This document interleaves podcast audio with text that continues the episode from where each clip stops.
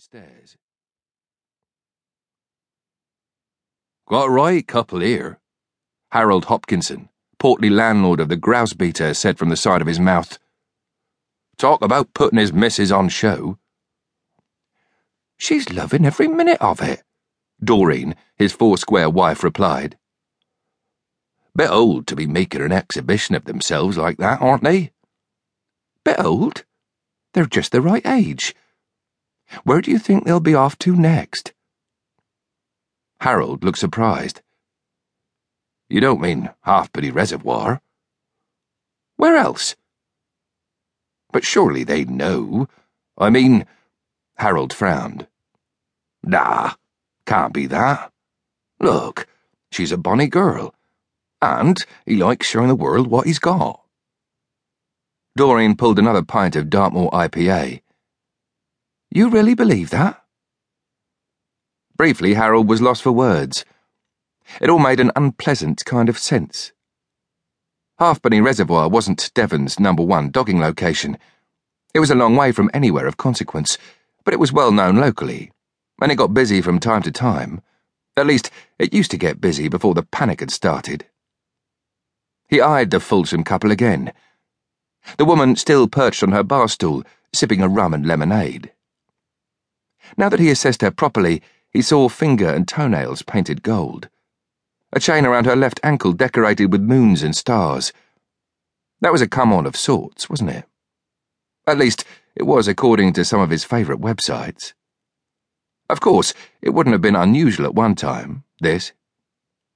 The swinger crowd would occasionally trawl the local boozers en route to Halfpenny Reservoir, somewhat more covertly than this, admittedly but nonetheless displaying their wares, as Doreen liked to call it, looking to pick up the passing rough that seemed to be their stock in trade.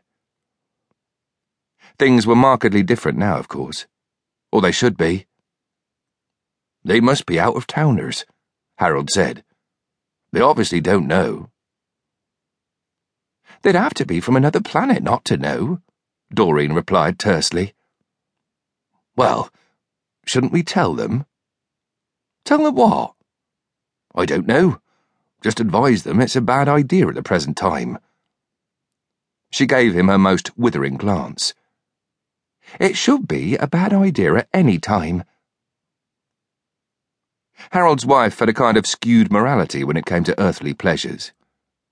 She made her living selling alcohol, and yet she had a problem with drunks, refusing to serve anyone she suspected of sampling one too many and was very quick to issue barring orders if there was ever horseplay in the pub.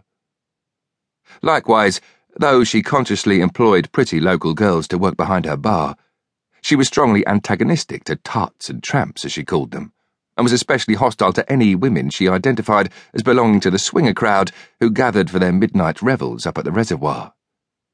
So much so that when the stranger had first come on the scene, targeting lone couples parked up late at night, She'd almost regarded him with approval. Until the details had emerged, of course. Because even by the standards of Britain's most heinous murders, these were real shockers. Harold couldn't help shuddering as he recalled some of the details he'd read about in the papers. Though no attack had been reported any closer to the Grousebeater than a picnic area near Sawton, on the other side of the moor, twenty miles away as the crow flew, the whole of the county had been put on alert. Harold glanced around the taproom, wondering if the predator might be present at this moment. The pub was full, mainly with men, and not all of the shrinking violet variety. Devon was a holiday idyll, especially in summer. It didn't just attract the New Age crowd and the hippie backpackers, it drew families, honeymooners, and the like. But it was a working county, too. Even up here on the high moor, the local male populace comprised far more than country squire and colonel blimp types in tweeds and gaiters. There were farm labourers, cattlemen, farriers, hedgers, keepers, occupations which, by their nature, required hardy outdoor characters.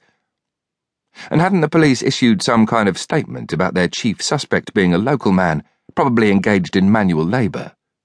Someone tough and physically strong enough to overpower healthy young couples. Also, he was someone who knew the back roads, so was able to creep up on his victims unawares, making his getaway afterwards.